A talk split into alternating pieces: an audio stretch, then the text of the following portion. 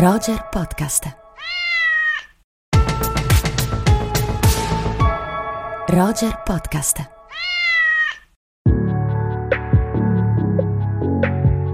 Amiche e amici di Roger, bentornati, bentornati a Rubik, una puntata da Oscar direi e ovviamente qui con me eh, per ritirare l'ambiziosa statuetta c'è Andrea Chimento, ciao Simone, ciao a tutte, ciao a tutti. Ciao Andrea, ciao. In questa puntata forniremo una guida completa alla notte degli Oscar. E io direi Andrea che passeremo in rassegna i 10 film candidati. Sì. E poi eh, mi dovrai dire quale film secondo te vincerà sì. e anche quale premieresti tu, perché sicuramente Perfetto. non coincidono. Non sono lo stesso, no, non coincido, confermo. Senti, 10 candidati. Eh, quando, eravamo, quando eravamo giovani si parlava di cinquina ed era tutto più semplice. Esatto. Adesso siamo arrivati addirittura a 10. Così c'è spazio un po' per tutti, diciamo così, tutti possono essere candidati al miglior film più facilmente. Esatto, infatti adesso li passeremo in rassegna e c'è davvero un po' di tutto, anche titoli che secondo me insomma è inspiegabile che si trovino lì, ma... Tra cui il papabile vincitore, ma Tra cui il papabile vincitore. Ci arriviamo dopo, del resto anche il vincitore dell'anno scorso è stato, diciamo, grosso modo Mamma mia. inspiegabile o forse fin troppo spiegabile per determinate logiche, ma sicuramente in un anno in cui c'erano candidati dei film strepitosi, il vincitore dell'anno scorso è stato, diciamo, piuttosto I segni del cuore, Coda, film eh, che è un Coda, remake Coda. eh, della famiglia Bellier, francese, film eh, assolutamente dimenticabili. modesto, possiamo Modesto. dire modesto. Assolutamente. Un film modesto, per di più un remake, e non lo so, premiare un remake per carità. E non che l'originale sia, sia un capolavoro, eh, diciamo anche No, già dalla no, partenza. l'originale no, assolutamente no, non è un capolavoro. Infatti c'era spazio per migliorare, ma invece questa cosa non è accaduta. Dunque, vediamo alla decina, eh, del- al- alle 10 candidature di quest'anno. Partiamo subito con una clip del primo film e poi andiamo a commentarlo dicendo anche quali chance di vittoria ha. Pochissime secondo me, ma ascoltiamo una clip da Top Gun Maverick. Lavorando di squadra voi dovrete abbattermi o... Oh cosa, signore? O risponderò al fuoco. Se abbatterò uno solo di voi, perderete entrambi. Gli darei una controllatina al Lego. È da vedere. Ci vogliamo giocare qualcosa, signore? A cosa pensavi? Chi viene abbattuto per primo deve fare 200 flessioni. Ragazzi, sono un sacco di flessioni. Oh, è l'esercizio dopo l'esercitazione, signore. Va bene, affare fatto, signori. Si combatte, fatemi secco. Fanboy, lo vedi? Ecco Andrea, non- forse non ci siamo mai confrontati su Maverick. Eh, può essere, non, non ricordo onestamente. Può essere, a Cannes forse non ne abbiamo parlato e dopo magari è passato più in sordina nei nostri programmi rispetto ad altri titoli. Eh sì, però devo dire che, che io sono, sono molto favorevole, diciamo. Cioè, apprezzo molto questo, questo secondo capitolo, l'ho approcciato con grande scetticismo, ma invece l'ho trovato un film divertentissimo, intelligente, ben scritto, con un ritmo pazzesco, cioè veramente un gran film secondo me. Sono quasi d'accordo, diciamo, secondo me magari un bel, un bel film, dai, mi piace più un bel film che un gran film, però un film che ragione, hai anche, ragione, anche a me ha stupito decisamente, film di grande spettacolo, ma anche un film che ragiona molto col passato, una pellicola profondamente nostalgica, a mio parere che usa molto una retorica americana molto esplicita, in una maniera giustamente, eh, credo intelligente, credo assolutamente che lo sia, e credo sia un film adatto anche a colpire sia le vecchie generazioni, diciamo quelle un po' nostalgiche degli anni Ottanta, sia le nuove generazioni. E ti dico la verità, vedendoli insieme magari rispetto al primo capitolo degli anni Ottanta, questo, al di là insomma del tempo che è passato, mi sembra anche un po' superiore rispetto all'originale. Bene, passiamo al secondo titolo che è Triangle of Sadness. Darius, ma Guarda, perché sei così preoccupato? Sto, sto bene, sto benissimo. Sì? Completamente, al 100%. Bene. Sì, film ehm, di cui si è molto parlato lo scorso anno, Palma d'Oro al Festival di Cannes, film che segue la poetica che Ruben Ostrund aveva già un pochino sviluppato con i film precedenti come Forza Maggiore e The Square. Soprattutto The Square. So, sì. Esatto, lo segue molto la struttura insomma, di quel film. Qui parliamo ancora di un argomento contemporaneo, non più l'arte ma il mondo degli influencer. Tre capitoli come un triangolo con vari lati, con vari vertici che si vanno poi un po' a modificare, in cui cambiano le cose, cambiano le classi sociali. Un film che io ribadisco essere, a mio parere, il film più riuscito della carriera di Ruben Ostrund, il film che forse mi ha più divertito del concorso dell'ultimo Festival di Cannes, un film che a me piace e sono contento di questa candidatura. Va bene, direi che possiamo limitarci a riportare la tua opinione su questo perché eh, ricordo, io sono ricordo. decisamente più perplesso come, ma ne avevamo, ne avevamo, ricordo, ricordo. Ne avevamo già parlato. Direi di passare al prossimo candidato di cui ascoltiamo sempre una clip e si tratta di Elvis di Buzz Lurman è un giovane di Memphis, Tennessee. Facciamo sentire tutto il calore dell'A-Ride da Elvis Presley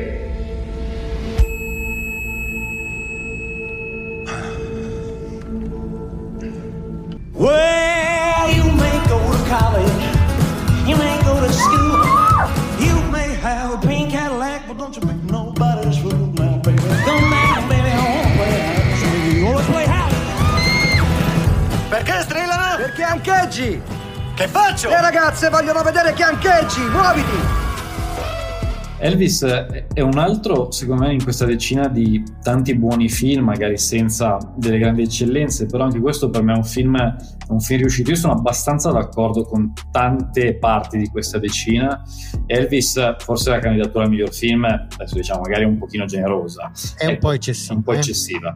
Però diciamo che è un film da cui mi aspettavo meno, onestamente, mi ha abbastanza interessato, coinvolto. Mi sembra che la regia di Baz Luhrmann sia efficace in questa pellicola ci sia un bravo protagonista che potrebbe anche vincere tra l'altro l'Oscar come miglior attore mi sembra un film riuscito ecco senza chissà quali guizzi o chissà quali entusiasmi però mi sembra un film che faccia, che faccia il suo dovere.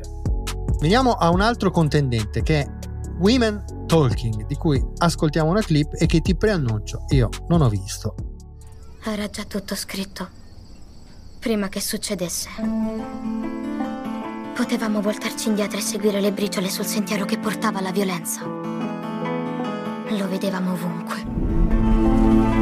Il perdono fa parte della nostra fede. Saremo costretti a lasciare la colonia se non perdoniamo quegli uomini. Nessuna di voi vuole sentire ragioni. Sappiamo che non ci siamo inventate queste aggressioni. Sappiamo che siamo doloranti e terrorizzate. È anche un film che esce in sala questa settimana, quindi magari mi dilungo un attimo di più anche per raccontare la sua, la sua genesi. È un film tratto da un romanzo omonimo che alla base è un fatto di cronaca particolarmente tragico e direi anche scabroso, onestamente, ovvero ciò che è successo per diversi anni in una comunità mennonita in Sud America, in cui le donne si svegliavano da un sonno particolarmente profondo, con la sensazione, e sensazione è anche un termine così un po' leggero per rendere il tutto un po' più accessibile anche chi ci sta ascoltando, avevano la percezione di essere state violentate durante il sonno, pensavano inizialmente fossero degli spiriti malvagi, dei demoni, e invece poi scoprono che sono gli uomini di questa comunità che le hanno drogate con delle sostanze che appunto rendevano questo sonno così tanto profondo e intanto venivano appunto abusate sessualmente. Questo è lo spunto racconto che riprende esattamente Sarah Polley spostando la vicenda in un altro luogo geografico, anche se come dire, la percezione geografica è abbastanza anche mh, atemporale e anche aspaziale, se posso un po' definirlo in questo modo, come spesso vivono certe comunità come quella appunto dei, dei Mennoniti. Siamo in una situazione per chi non li conoscesse, un po' simile a quella degli Amish come tipo di concetto, con una forma di religione particolarmente, come dire, arcaica e una distanza dalla tecnologia enorme, da cui si sviluppa un film profondamente femminista, come possiamo immaginare, un film molto ben scritto. Io onestamente gli darei un premio a questo film, che è l'Oscar per la miglior sceneggiatura non originale. Un film ben girato, ben fatto. Sarah Poll è una regista, secondo me, assolutamente capace.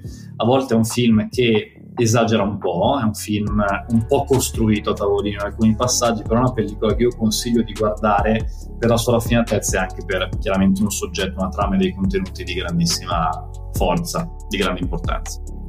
Bene, siamo ora uh, a un titolo che ci mette assolutamente d'accordo, che è The Fablemans di Steven Spielberg. Una clip. Puoi pensare le cose peggiori di me, ragazzo, ma se smetti di fare film spezzerai il cuore a tua madre. Glielo spezzerai, fidati. E questo non lo merita da nessuno, men che meno da te. Direi che su questo no. siamo perfettamente allineati. Sì, sì, no? sì. È, è, il mio, non, non ricordo se anche tu al primissimo posto nato di Avatar, ma insomma, Era di cui poi parliamo, ma eh, comunque siamo tra i film dell'anno, tra i film della stagione, insomma, un'opera commovente, meravigliosa, da vedere e rivedere. Ha qualche chance, Andrea? Sì, ha qualche chance, non credo vinca purtroppo, però diciamo che potrebbe Che è tra i farcela. contendenti. È tra i contendenti, sì, assolutamente.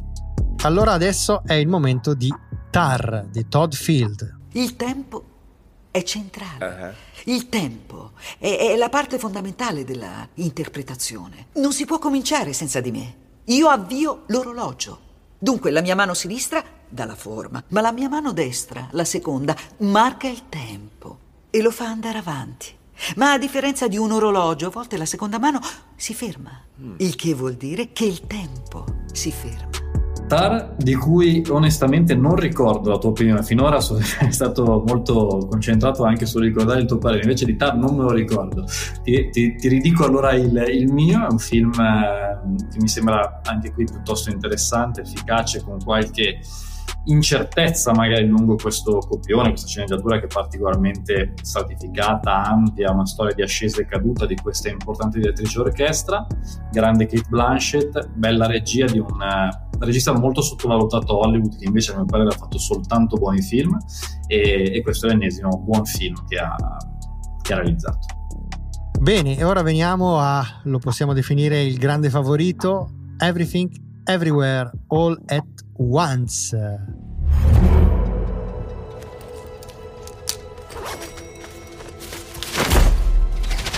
Ma cosa fai? Tu potresti essere in pericolo. Non c'è tempo per spiegare. Tieni questo. Perché ti comporti così? Ascolta bene. Quando usciremo dall'ascensore potrai girare a sinistra verso il nostro appuntamento oppure andare a destra ed entrare nel ripostiglio. Che stupidaggine. Perché dovrei andare nel ripostiglio? Non ora. No. Perché scarichi tutte queste app sul mio telefono? Respira. Sentirai una leggera pressione alla testa. Devi essere impazzito. Sì, Vai io tu, vado io. Io allora, lo, lo dico assolutamente senza polemica, un po' una fa- un fatto di, così, proprio di vicissitudini in relazione anche ai, ai voti personali espressi durante l'anno. E questo film, che molto probabilmente vincerà l'Oscar principale e forse anche l'Oscar alla regia, adesso davvero insomma, un po' molta generosità, comunque per me è nettamente il film peggiore di questa decina. Addirittura. Un po' per assolutamente, se io non ho alcun dubbio su questo su questa mia opinione, ma perché seguendo un po' i giudizi durante l'anno, quindi non posso nascondermi, anche, anche su Home Take, diciamo, il film che ha meno stellette di questa decina. E Home Take, insomma, che conoscete, con cui Roger collabora e anche, e anche noi. E Everything All at Once è un film, a mio parere, dal soggetto molto interessante, molto contemporaneo, un modo di guardare ad argomenti a cui siamo abituati a vedere in logiche ad alto budget come nei film della Marvel, stiamo parlando Certo. di multiverso e visto in una logica più da film indipendenti, da film di Sundance con due registi molto originali alla base, un film che sa anche divertire, però io lo trovo un film di una ridondanza devastante, cioè un film veramente che poteva quasi essere un mediometraggio, a mio parere invece un film molto lungo che personalmente trovo assolutamente stancante e che arriva al finale con un fiato cortissimo e questo successo enorme che ha avuto, di cui chiaramente sono in una minoranza piccolissima, è qualcosa davvero che non riesco a comprendere né da un punto di vista critico, onestamente neanche da un punto di vista del pubblico. Senti Andrea, tu avevi visto il film precedente dei Daniels, eh, Swiss, Swiss Army Army Man. Man, sì, sì. E che opinione ne hai? Non ne abbiamo mai parlato. Guarda, onestamente lo preferisco, non, non- anche non sono un grande fan neanche di quel film, però lo preferisco a questo perché credo che la sua vena, diciamo così, eccentrica originale la mantenga un po' più a lungo e sia una pellicola che abbia un ritmo che riesca a mantenere un po' più alto il coinvolgimento. Anche lì ci vedo delle problematiche, però non, non sono proprio i miei, i miei registi preferiti in questo momento. Di Everything Everywhere All at Once abbiamo parlato anche altre volte, siamo più o meno allineati rispetto a questo scetticismo e anche a questa sorpresa davanti a questo clamoroso successo certificato da questa pioggia di nomination che ha ricevuto. E sicuramente questo gli va riconosciuto una delle opere più interessanti, eh, della- uno degli esperimenti più interessanti, proprio perché tenta di utilizzare strumenti, come hai detto tu, del cinema indipendente applicati a eh, temi e a logiche che di solito sono appannaggio del, eh, grandi, del, del cinema ad alto, ad alto budget. C'è un uso del concetto del multiverso che eh, ricordiamo proprio insomma, un, concetto, un concetto fisico di cui eh, spesso dal punto di vista narrativo si tende un pochino ad abusare piuttosto ehm, intelligente, diciamo anche piuttosto furbo a tratti. Sono d'accordo con te però che è un film a tratti un pochino scomposto e un po' troppo eh, sopra le righe in, eh, in molti, in molti passaggi. Di sicuro diciamo non un'opera di grande raffinatezza, di grande compostezza. Ecco. Il tocco non è delicatissimo, diciamo. non delicatissimo, non delicatissimo, non c'è proprio una mano leggera dietro a quest'opera. Mm, La mano leggera non c'era neanche in eh, Swiss Army Man. E questo è di sicuro, eh, di sicuro un'operazione molto interessante. Da qua a raccogliere questa quantità probabilmente molto importante di statuette ce ne passa, vedremo che cosa succederà domenica sera. Intanto passiamo a niente di nuovo sul fronte occidentale. Tu parli francese, Kat? Mm? S'il vous plaît, s'il vous plaît. Mia madre voleva che studiassi il francese. Ah, E il pianoforte. E non voleva che andassi in guerra. Non fa per te, continuava a dire. Morirai il primo giorno. Volevo farle vedere che ero in gamba. A che serve parlarne ora? Fra poche settimane saremo a Parigi. Non riuscirò a buttare via due anni di bombe come un paio di calzini. Paul. Non ci libereremo mai del fetore. Basta. Ludwig è morto, Franz è morto, E Albert... noi cosa c'entriamo? Loro sono in pace almeno. Noi siamo vivi. Un altro dei grandissimi successi di questa stagione, seppur la sala non fosse la sua destinazione principale, un film di Netflix e probabilmente sarà forse una delle prime grandi vittorie agli Oscar di Netflix di questi anni, che sembra un po' inseguire il titolo di miglior film, si beccherà intanto il titolo di miglior film internazionale perché è quasi scontato che vinca per la Germania. Questo film che riprende un grande romanzo che è stato portato al cinema da un capolavoro assoluto che è All'Ovest Niente di Nuovo di Lewis Milestone nel 1930, poi è stata fatta un'altra versione negli anni 70, se non ricordo male, da Delbert Mann, ed è la prima trasposizione di questo romanzo fatta invece con una produzione tedesca, quindi legata direttamente anche all'origine del testo di partenza.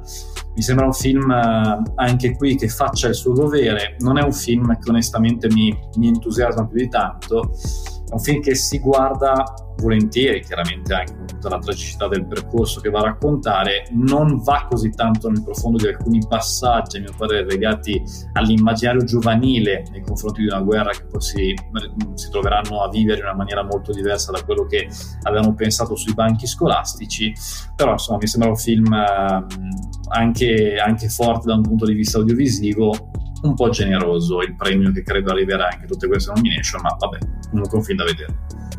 Sì, anche questa è diciamo una di quelle eh, di quelle candidature per quanto riguarda il miglior film che mi sembrano un po' fatte per far numero, passami questa. Sì. Sì, sì, sì, sì.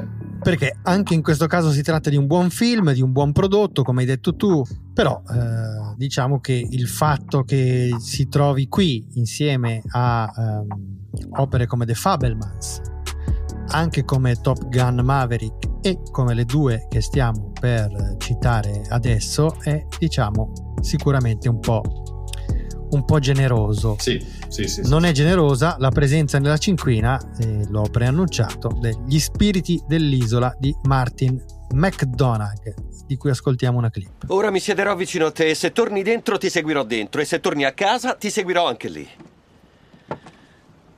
Quindi, se ti ho fatto qualcosa, dimmi che cosa ti ho fatto. E se ti ho detto qualcosa, magari ero ubriaco e l'ho dimenticato, ma non credo di aver detto qualcosa e averlo dimenticato. Ma se l'ho fatto, allora dimmelo e ti chiederò scusa, Colm. Eh, con tutto il cuore ti chiederò scusa, ma smettila di evitarmi come uno stupido scolaretto capriccioso. Ma tu non mi hai detto niente. E non mi hai fatto niente. Beh, era quello che pensavo. Ma è che non mi vai più a genio. Ecco, qui siamo su, decisamente su un altro livello. Sì, e... soprattutto di scrittura, soprattutto di scrittura, perché è uno, un, uno, dei film meglio scritti dell'anno con dei dialoghi al solito per il cinema di Martin McDonagh straordinari e la capacità di utilizzare davvero la metafora eh, e, il, e alcuni aspetti simbolici in maniera davvero potente. Sì, un film eh, molto bello, un film molto bello per tante ragioni, di contenuto, di forma, di recitazione, uno dei film più belli della stagione a mio parere, uno dei film più belli di questa decina, forse l'unico insieme a The Fablemans che potrebbe disturbare un paio di film delle guerre All at Once nei, nei premi principali. E speriamo lo faccia.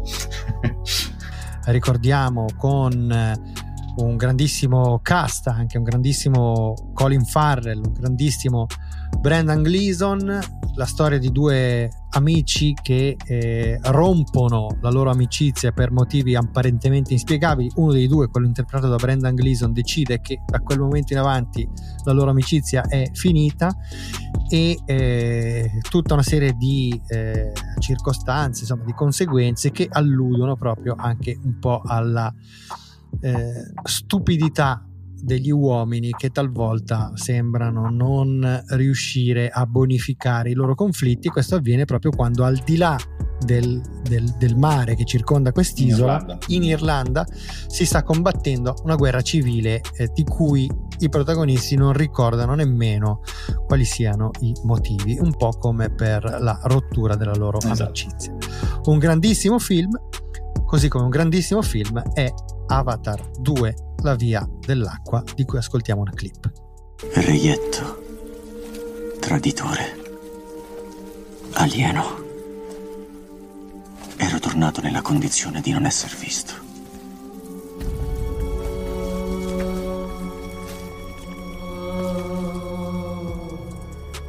Ecco, anche qua siamo eh, a un livello davvero, eh, davvero alto. Per me il film più bello del 2022 per tanti motivi, il film più importante del 2022 eh, per, per, il cinema, per, per, l'industria, nonostante Spielberg abbia incoronato eh, Top Gun e Tom Cruise. eh, però insomma un film, film strepitoso che per conto mio è anche nettamente superiore alle aspettative che, che, avevo. Film molto bello di cui abbiamo parlato, però parliamo un po' degli Oscar in cui non è nominato James Cameron alla regia e penso siano dei grandi scandali di quest'anno perché non rientra nella cinquina della miglior regia un film del genere che è oggettivamente la regia migliore di questi Oscar perché certo uno poi può fare altri ragionamenti e quant'altro ma non, non penso possa esistere un concetto per cui anche un film che io amo molto, quindi prendo un esempio per me positivo come Triangle of Sadness e la regia di Ruben Ostrom che è candidata, è assolutamente inammissibile qualcosa di questo tipo. Non cito neanche i Dennis e gli altri, facciamo finta di niente. Prendo Ostrom così prendo un esempio a, a, a me caro, a me gradito, come dicevo prima, per dire che anche lì James Cameron deve, dovrebbe per forza esserci. E James Cameron invece non c'è, ricordiamo che i candidati alla migliore regia sono, oltre a Ruben Östlund che tu hai citato e oltre ai Daniels che tu hai eh, citato, Martin McDonagh per Gli Spiriti dell'Isola, Todd Field per eh, Tar e ovviamente Steven Spielberg per The Fabermans, ma non c'è James Cameron. Allora Andrea, siamo alla fatidica domanda. Chi vincerà? E abbiamo capito che entrambi convergiamo su, su Everything, Everywhere, All at Once, che probabilmente si aggiudicherà questa statuetta. Ad insidiarlo mi pare di capire che ci possano essere soltanto due titoli. Sì, The Fablemans e gli spiriti dell'isola credo siano gli unici che possano dar fastidio a Everything Everywhere All At Once nella categoria del miglior film, probabilmente anche del miglior regista, però lì magari le carte si potrebbero anche un po' più scompaginare, magari anche Ostrom stesso. Io temo molto che faccia film e regia Everything Everywhere All At Once, però spero che perda entrambi i premi chiaramente, ma almeno uno dei due, insomma, dai. Ecco, se tu fossi l'Academy, chi premieresti? Premierei sicuramente The Fablemans, che per me è il, probabilmente il film migliore che Spielberg abbia fatto in una mia classifica ideale sicuramente anche a ripensarci, anche a rivedere il film più bello della stagione, un'opera davvero che sfiora quasi di entrare nel libro dei grandi capolavori della storia del cinema, per come la vedo io e quindi tutti i premi possibili li darei, li darei lì con la sceneggiatura invece originale agli spiriti dell'isola. Ti faccio un'ultima domanda che riguarda il uh, migliore, miglior film straniero, insomma, miglior film internazionale. Sì hai anticipato che probabilmente a vincere sarà niente di nuovo sul fronte occidentale, film tedesco. Quale film premieresti però tu? Premierei uno dei grandi, dei grandi sicuri sconfitti di questa, di questa, cerimonia. Mi fa molto piacere che Jerzy Skorimowski comunque possa calcare il, il tappeto rosso, un regista di cui io sono molto fan. Io è un film che mi piace molto, un film sperimentale un po' matto che la Festival di Cannes ci ha diviso molto in questa cinquina e diciamo che andiamo un po' proprio fuori dagli schemi di ciò che interessa e piace all'Academy di solito quindi prenderei un sicuro, un sicuro sconfitto però con un cuore gigantesco. Sottoscrivo pienamente la tua scelta. E boh, bene Andrea questa era la nostra guida alla notte degli Oscar. Ci siamo concentrati soprattutto sui migliori film, ma diciamo che poi questi sono i titoli che per lo più si trovano anche, eh, anche nelle, altre, nelle altre categorie. Speriamo che accada qualcosa di sorprendente e di, e di bizzarro a vivacizzare la prossima notte degli Oscar. Andrea, ti saluto. Buonanotte degli Oscar. Grazie Simone, anche a te.